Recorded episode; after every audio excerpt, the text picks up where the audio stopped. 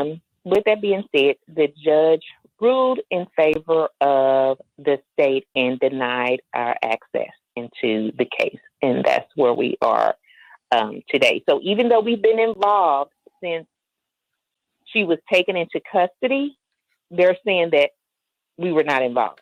hmm hmm So you don't have the child placed with.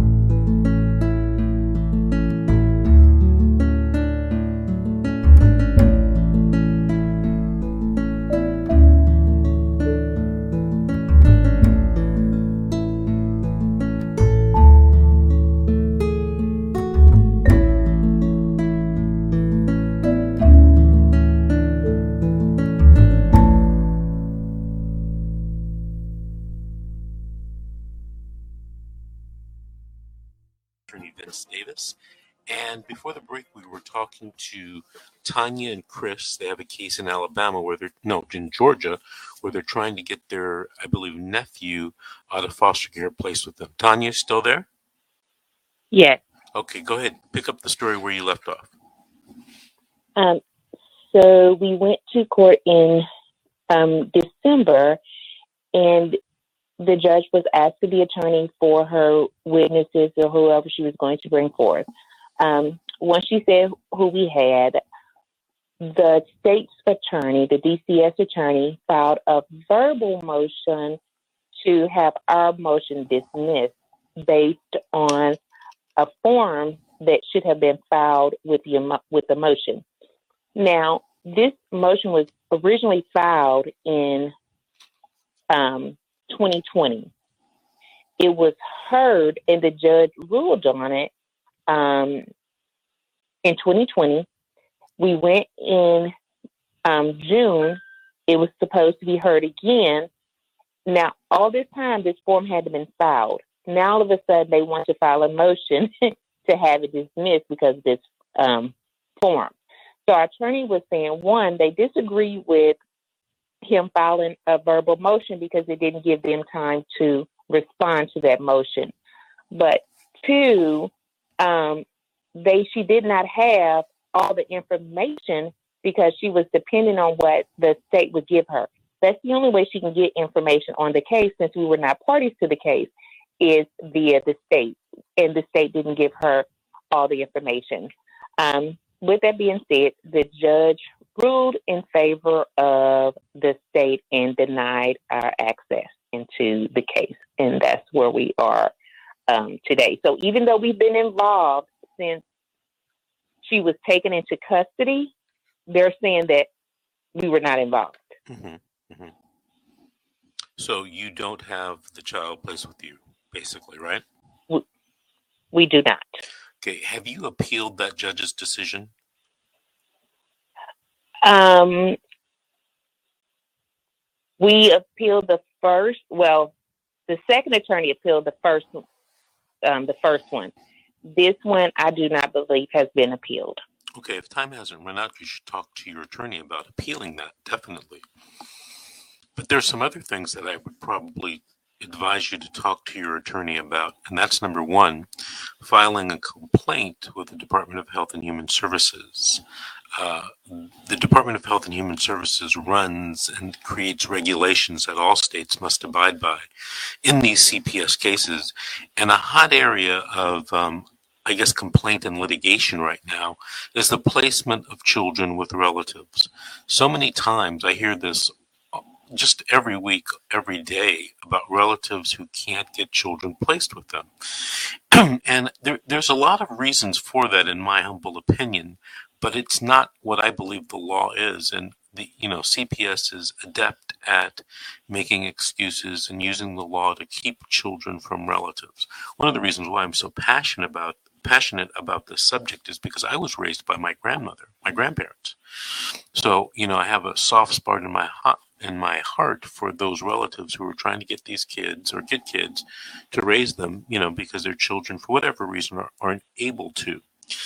So filed a complaint with the Department of Health and Human Services. It, it's an administrative complaint. You can find it online, and file. Consider filing a complaint with the Department of Justice, the Civil Rights Division in your area, because your civil rights may be, you know, being violated. not only yours, but perhaps the child's. Let me ask you this because we talked earlier this week when you called me at my office. What have you learned from this situation? and what would you want to tell relatives out there in the audience what to do if they're trying to get a child placed with them?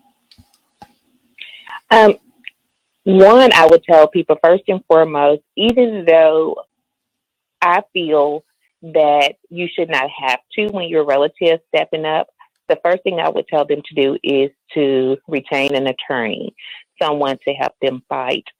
The second thing I would tell them to do, which luckily my husband and I did, um, make sure you document every form of communication. If you speak with that social worker um, or whoever you speak with on the phone, um, follow it up with an email so you would have written documentation. Um, because I think that's what's going to help us in the long run. We will be able to show everything that we have done throughout the case to fight for my nephew. We're, you know, um, we even have where we would ask the social worker a question and she would, you know, respond back and say, I'm working on it, just be patient. But yet she would use time against us and say, well, since the child has been in custody for this long, is best. Well, we, we have documentation showing what we have done from um, the onset of the case up to the current moment. So I would definitely tell people to retain an attorney, even if you feel like you don't need one. It's best to get one in the beginning versus at the end. Um, to keep records of all phone conversations um, and fight not to. In our case, the foster parent was our supervisor. She, um, they were the ones that would supervise our visitations. Fight not to have that done because then that leaves room for the for false allegations that you then have to go, have to go back and prove or not true. Um, so that's what I've learned in in this case, and, and I would say never give up. Mm-hmm. You know what? That's very astute of you, the things that you mentioned, because it's things that I have told people, you know, over the years. And a lot of times people think that um, I'm being a bit alarmist uh, by telling you, uh, get it, talk to an attorney, by telling you, keep track of everything, you know, uh, write down everything, send your confirming emails.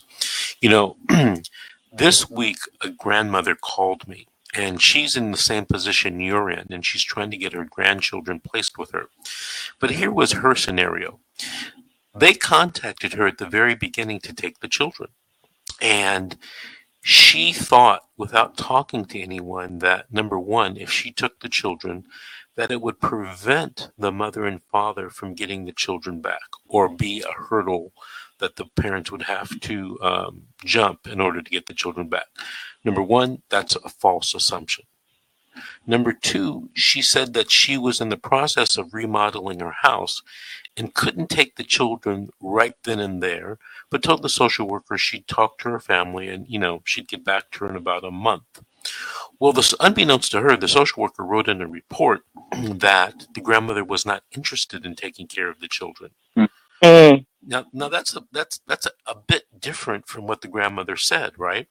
Now, when the social yeah. when when when the grandmother told the social worker, "Hey, I don't want to be an interference with the parents getting the children back," the social worker should have said, "Oh, you taking the children is not an interference with get you know the parents getting the children back. You know, they're not.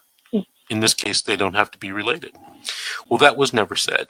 Now, you know, flash forward a few months um, not even a year, but flash forward a few months, and this poor woman is trying to get her tra- grandchildren out of foster care. She's learned that the foster parent wants to adopt the grandchildren, yes.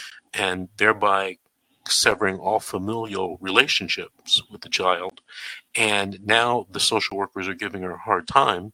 And they are basically telling the judge, allegedly, that this grandmother, you know, is late to the game um, and she didn't step up when she should have and that's not hap- that that didn't happen at all. You know, a lot of people think that social workers in every situation are going to do what's fair and right, and that's not true.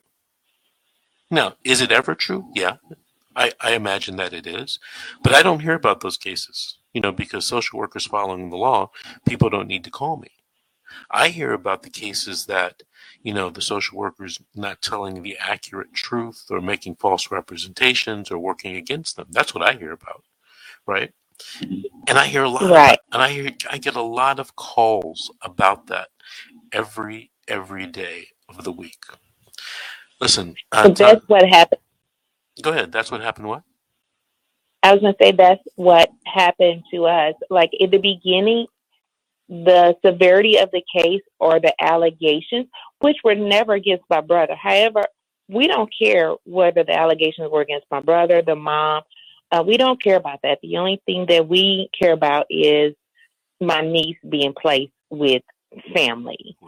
Um, but we were never told the severity of the case. So the caseworker did admit that is based in this case cases that are against the mom. The mom has other children in foster care. Right. Um, which has nothing to do with my brother, which has nothing to do with us. Those children are not related to us. Therefore, and they were in they were taken away before my brother even got in the picture. So she But Tanya, admitted that she's basing it off of that. Tanya, the problem is, is that you know, a couple of times during your story, you told me what you feel. You know, your sense of justice. And on my Yeah. YouTube channel, I have a, a, a- a video about what is justice. Listen, justice isn't what you think it is. And if you view these cases the way you think right and wrong should be done, you're probably going to be left out in the cold because real justice is different from what people think in their heart. Hey, Tanya and Chris, I want to thank you guys for calling in and thank you for sharing. We have to take our next break now, but call us back in about a month or two and let us know what happened. Would you please?